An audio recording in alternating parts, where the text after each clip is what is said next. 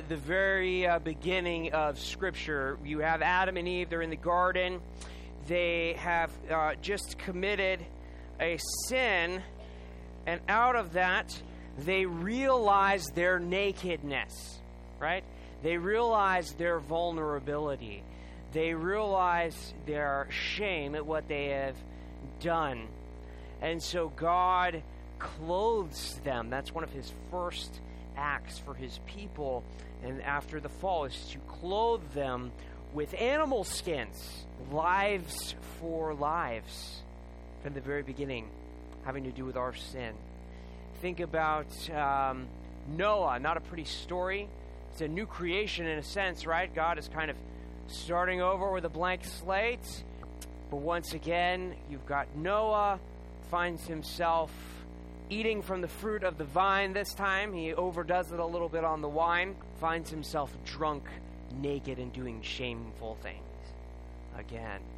All having to do with this. Now, at this point, he, he was taking off his clothes that God had already provided for him.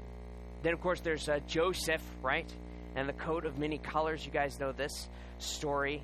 And um, what, a, what a mixed bag of, of motivations and things going on there. There's a father who wants to uh, give something nice to his son, but of course he he doesn't treat his children fairly. And so, even though this this piece of clothing is is a beautiful thing and no doubt well intentioned on some level, um, it ends up just causing all kinds of division and and issues. And once again, um, sin and clothing are kind of all wrapped up together. Clothing's important in the ancient world, right? And it's important in today's world too. I mean, we and for all the same reasons. I mean, think about it. What what is clothing for? I mean, it, it keeps us uh, safe from the elements, right? Protects us from the sun and the wind and and all of that. Um, it also has to do with not only our our uh, kind of our, our safety, but our self-expression, right? Um, the the coat of many colors was like a, a gift, so it was a, it was a sign of love uh, from a father to a son. And in so many ways today, right? I mean, when you were a teenager, do you remember, and some of you guys are teenagers, so you are currently living this right now, where you deliberately wear things your parents won't like, right? For, for self expression purposes. Nothing inherently wrong with that, right? Um, you know what else? It also has to do with status, doesn't it? I mean, let's be honest. Clothing has to do with status. We make judgments on people, other people, based on what they're wearing. I'm not saying that's a great practice. I'm just saying that's what happens. Right? So it's important in the ancient world. It's, it's important today. You know what's most important to God is not the physical clothing, but rather the spiritual clothing. Now, uh, what does that mean? Spiritual clothing. So that, that's kind of what we're talking about today we, we've, we've had this beautiful, breathtaking vision from the Apostle Paul, this letter from prison, right? He's writing from prison to the churches at Colossae, Laodicea, and of course to us. And, and it's this vision of the cosmic scope of who Christ is, what he's done, the supremacy of Christ, the supremacy of the way of Christ, the um, the truth that he is no one less than the creator of all things incarnate as a human being, that he brings peace, reconciliation, healing to the world. And, and this is going to connect in because Jesus Christ is the source of life, right? Because he is the true tree of life. Connect that back to Genesis where we just were. Because he is the true tree of life. Our relationship with him has the opposite effect of eating from the tree of the knowledge of good and evil, the sinful action which resulted in their shame and their nakedness, eating from the tree of life now has the effect of clothing us with Him. Okay, we're going to get to more of that in a minute, right? But, but basically, it puts to death in us those things that would lead us to death instead of igniting in us death itself, which is what uh, that first forbidden fruit episode uh, uh, uh, enacted, right? Putting to death those earthly things. We talked about that last week the desires of our bodies, the destructive words of our mouths. That's what eating from the tree of life does. So, putting to death those earthly things, though, let's get this out of the way early on, is definitely scary. I want to acknowledge that because sometimes it feels like we are putting to death part of ourselves. And when we're taking that dirty clothes off, it's like we know we're going to be vulnerable. And so we don't want to do that. It, it, it's scary. And in a sense, we really are putting to death a part of ourselves. It really has been an expression of who we are. And so to take that off, that, that's scary. We're exposed then to the elements. It's an act of faith. Yet, in the same way that God clothed Adam and Eve in the garden with skins of animals after the fall, He clothes us with Christ. Yes, we're going to make ourselves vulnerable, but the same way that He was there for Adam and Eve, He's going to be there for me and you with the clothing of Christ. And get this now, the skins of animals wouldn't last forever, right? They're going to decay, they're going to fall apart. You're going to have to just keep killing more animals. The life of Christ that we receive is eternal, it never wears out. And that's because Christ is eternal. And unlike the animals that stayed dead, Christ is alive. So, what does it mean to receive Christ's life? It means that when we receive that from Him, we receive life forever. We receive eternal life. What does it mean to be clothed with Christ? It means that the, the shelter, the identity, the status that's all wrapped up in this metaphor of clothing, all of that we receive from him the same things that he has status status excuse me identity shelter. We get that and we keep it forever. And we receive this as a pure gift of grace. It's always been grace from beginning to end. You know in the garden same thing.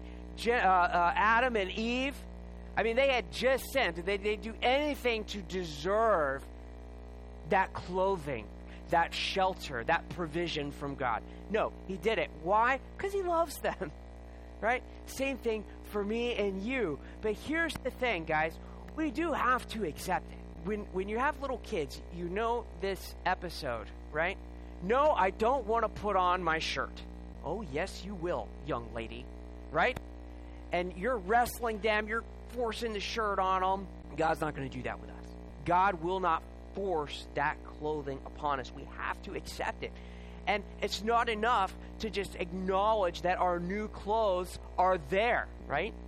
Um, when we're trying to get our kids out the door, it's not enough for, for, for us to say, hey, we laid out your clothes for you. You need to go put them on so we can go. And for them to just be like, yeah, I know, and walk out the door naked. No, you can't do that, right? Like, you just can't. Uh, we have to accept it. We have to own it. We have to put it on. And this is why Paul issues this as a command in Colossians 3 and 12. Put on then. It's a command, it's something you can do.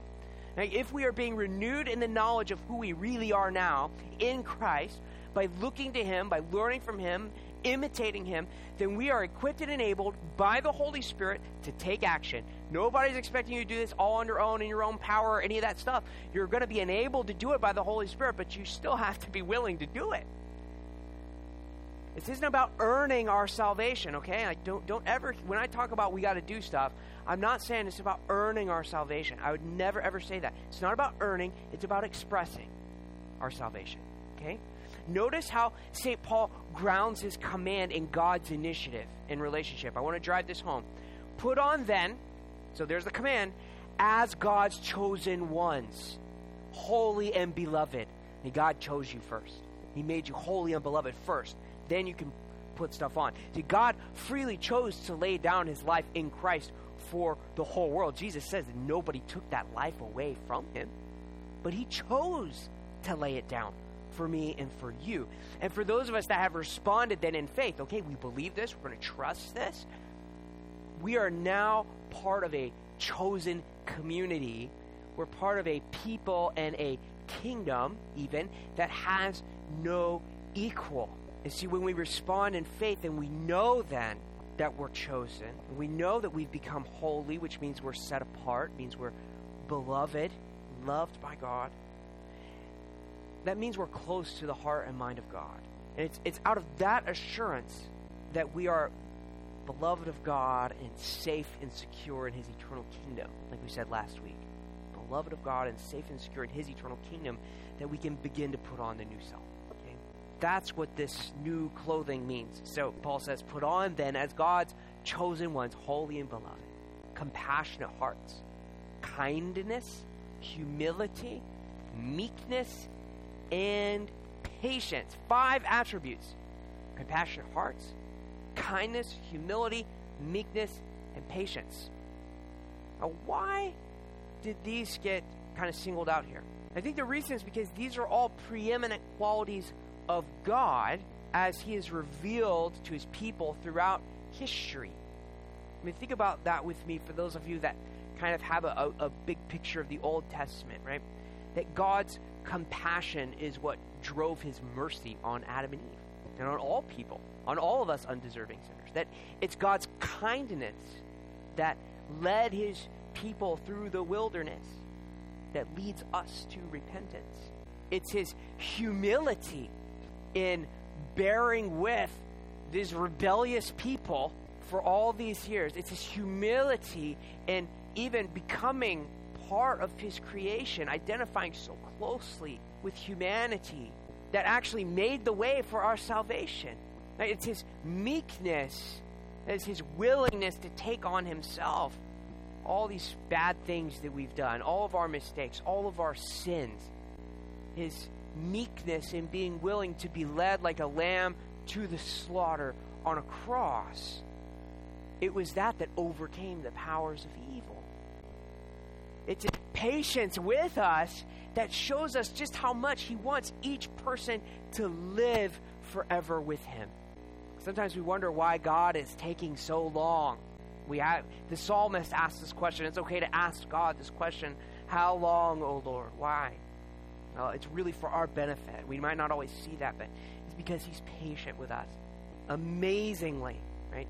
It, grounded in the actions of God and in relationship with God, we are empowered to put on then the character of God. It's this putting on the character of God himself in Christ, fueled by the life of Christ, that then transforms not just the character of individuals, but the character of the church into something really special. And it's that character that actually allows us to work through things and uh, uh, kind of transcend things that would normally tear a human community apart. So things like political opinions, cultural or ethnic backgrounds, simply disagreeing about who should be in charge. You notice these are the things that are tearing apart the world outside the church. But if we clothe ourselves with Christ, these are the things that are transcended. It's that fivefold character of God that doesn't just equip, but when we're really living it, when we put it on, it compels the church to take on the character of our Lord. We cannot uh, be divided about all those things and have the character of God at the same time. But when we do put that on, that's when we become the kind of place that's described in verse 13 as a place where you're bearing with one another. I mean, you can't bear with one another if, if you're all like happy go lucky, living in perfect harmony, right? Like you have to be a place with different opinions, different ways of doing things, and all that in order to bear with one another. It's that love that allows us to do that. We bear with one another. And if one has a complaint against one another, Paul is anticipating this is going to happen. We're not all going to get along all the time. Then you forgive one another. And you see, I, I really think the rest of the world is going to be all about keeping grudges. They're going to be all about bringing up the past and this and that. But in the community of Christ, clothed in Christ, we forgive each other. Why? As the Lord has forgiven you, so you must also forgive. Because we're not to be any any different than Jesus really. So pay close attention to what comes next. And above all these put on love, which binds everything together in perfect harmony. How can love have this unifying effect? Well, not because love is simply affection. Okay, affection is part of love. Don't get me wrong, right? Um, there's a, there's a saying that um, uh, you know I don't have to like you, I just have to love you. You know, uh, maybe you've heard that. I, I, don't think that's really fair. I mean, I, I do think you, there there is a, an affection that is part of real love, but it's more than just an affection as well, right? It's all of these things: compassion, kindness, humility meekness, patience.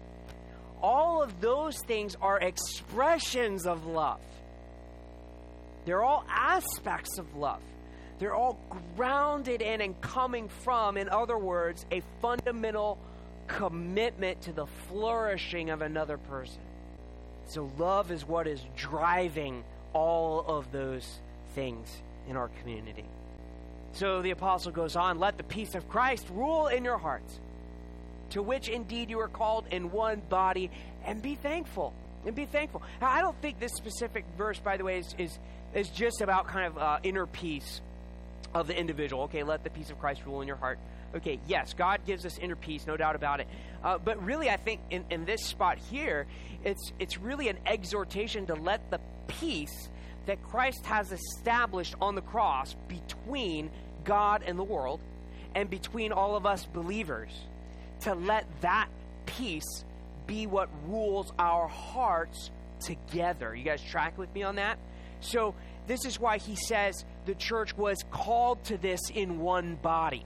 So, the idea is that when the inevitable conflict comes up, like in a church like ours, conflict is going to come up, that we return again and again to the gospel word of peace. That this is the objective reality that Christ has made peace between us and God, and because of that, between all of us. And we allow that, that truthful word to be the regulating principle. That that is what governs our actions and response to that conflict. That when we encounter it, we then say, okay, but I know I'm really at peace with this person. That's the deepest reality because God has made peace. And the fact that we have that kind of guidance, because that's, we're not just going to come up with that on our own, that has to be revealed to us by God in His Son, Jesus Christ. And the fact that we have that gospel word, that we have that guidance about what our community can and should be, and is, in fact, is spiritually, man, that should make us so thankful, right? That's why He says, be thankful. What a blessing to know that and to live that. So it's the attitude of gratitude for what God has already done in Christ that, that allows the local church then, it's me and you, to not be so concerned about manufacturing unity. Right? That we come up with all these ways to try to manufacture unity based on some kind of standard that we come up with. There's all kinds of ways to do that. And, and I'm not saying there's not, it's okay to have some guidelines for membership and all this kind of stuff. But sometimes we try to manufacture something that has really, we just need to manifest. And see, there's a difference between manufacturing and manifesting. Manufacturing, we're, we're literally making it happen, and manifesting it, we're allowing it to happen. And, and so this unity actually objectively exists because Christ is in all of us. And that, that's definitely an act of faith sometimes when we look across the table at our neighbor. Have, it's an act of faith maybe to think that. I get it. Um, but that's how we operate. That Christ is in all of us, and, and that gives us that sense of unity. So, so we read, let the word of Christ dwell in you richly, teaching and admonishing one another in all wisdom singing psalms and hymns and spiritual songs with thankfulness in your hearts to God. Colossians 3.16. I, I love that verse. Um, the word of Christ here could mean either it could mean two things. It could mean either the word about Christ, which is, of course, that he lived that perfect life that we could never live, that he died to defeat death on the cross, that he was raised from the dead to give us life, or it could also mean the teachings of Christ. Either or. I'm happy to receive both meanings there. Let the word of Christ dwell in you richly. So I'm happy to take both of those meanings and say, let's talk about all that stuff in our community all the time. What God has done for us in Christ. What Christ taught about himself and God and us and what that looks like in practice. Let's let it dwell with us richly, right? We want there to be an abundance of it. We want to be a gospel saturated community, which means we want to be a scripturally saturated community which is why I'm so grateful for the tradition that we've inherited as Anglicans is such a Bible centric tradition. And that's also why we do things like catechesis, for instance, after church, which you all, should all be here for, because it's not. Uh, uh, the, the, the, Sunday morning activity, what we're doing right here, is definitely the core activity of the church, right? It's the engine that drives our life together, absolutely. But it's not the only activity of the church. Let the word of Christ dwell with us richly. So, not just here, but out there uh, in, in times like catechesis. Also, I know many of you get together, you know, during the week for dinner or whatever. You know, you get the families together. Uh, you hang out, you call each other on the phone. Those are, those are opportunities to remind each other of the good news of what God has done for us in Jesus. And so we, we allow that to dwell in us richly. It's that received word from and about Christ that we that we dwell on, we meditate on, we ground our lives in that. And Paul seems to think that if we get the word, that we're almost going to have no choice but to erupt in songs old and new, right? Springing from the gospel truth of the Bible. That there's a picture of worship here, that of singing psalms and hymns and spiritual songs. Uh, the, the, it, it goes back to gratitude again, with thankfulness in your hearts to God. He says, right? As we meditate on the gospel, we're going to want to sing about the gospel, and we're going to be thankful. This is the primary focus. Well, I should say this: the primary marker of a gospel focused community. A gospel focused church, in other words, is a thankful church. A gospel focused church is a thankful church. And that goes for the entirety of our lives together, of course, not just when we gather for corporate worship. So he says, verse 17, whatever you do, in word or deed, do everything in the name of the Lord Jesus Christ. Here we go again, giving thanks to God the Father through him. Can, are you guys, do you think that Paul thinks it's important that we're thankful? Man, he just keeps coming back to it, doesn't he? I don't want you to miss this part, though to act in the name of the Lord. To do everything in the name of the Lord. What does that mean? Well, to act in the name of the Lord, this is a little scary. It's a big responsibility. To act in the name of the Lord is to act with His authority, it is to act in His character, and it is to give Him the credit. His authority, His character, and giving Him the credit in everything you do. At the end of the day, I think we sometimes overcomplicate evangelism. Bear with me here, this is connected. Because I, I, really think our primary witness to the world is really about being this kind of community that Paul is describing. That's our primary witness to the world. Um, witnessing to this kind of community, living in this way by the grace of God all the time, not just on Sundays, and then boldly and explicitly verbalizing that this is all because of Jesus, by the way and giving God the glory for that. And I think that's the primary mode of, e- of evangelism for the church. Now, um, please hear me. I'm not saying that our witness is in being a perfect church. Yes, we are to act like Jesus, we're to act with the authority of Jesus, we are to act um, in such a way that we're always giving Jesus the credit, but we know we're not going to be perfect. We know we're going to mess up. Okay, so I'm, I'm not uh, trying to, to paint a picture of some kind of perfection that we have to achieve in order to witness to the world.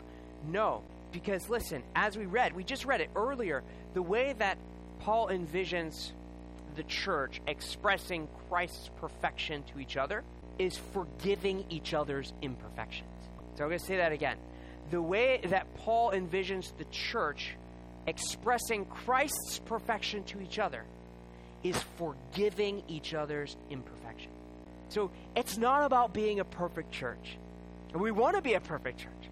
But it's not about being a perfect church. It's about being a repenting, forgiving, loving church. You can do all that without being perfect. So this is something God will actually do for us in the present, right now, if we allow ourselves then to be clothed with Christ. And, if, and, and we allow ourselves to be clothed in Christ by putting our faith in Him, by throwing ourselves on Him as our only way, our only truth, our only life, the reformers had this saying, sola Christus, which means Christ alone, Christ alone. That's how we put on Christ, by making that also our motto Christ alone. Great reformer Martin Luther wrote to the Pope about this. He said, Faith unites the soul to Christ as a wife to her husband. All that Christ has becomes the property of the believing soul, and all the soul has becomes the property of Christ. Thus, by means of faith, the soul is delivered from every sin and clothed with the eternal righteousness of her husband, Jesus Christ. Blessed union! Exclamation point. The rich, the noble, and holy spouse, Jesus Christ, unites in marriage with that poor, guilty, and despised wife, delivers her from every ill and adorns her with the most costly blessings. That's you and me, poor and guilty, yet adorned with the most costly blessings in Jesus. We're going to close today with a prayer from the late Anglican evangelist John Stott. So pray, pray with me. Lord Jesus Christ, we thank you that you have given your Spirit to live in your people as his temple.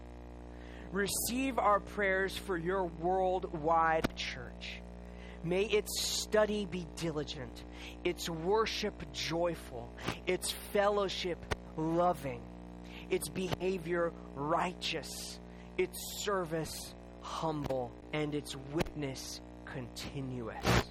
Fill us all with the same Spirit today, that we may be clothed with power for our witness and ministry, and that your name, with the Father and the Holy Spirit, may be forever glorified. In the name then of the Father and of the Son and the Holy Spirit. Amen.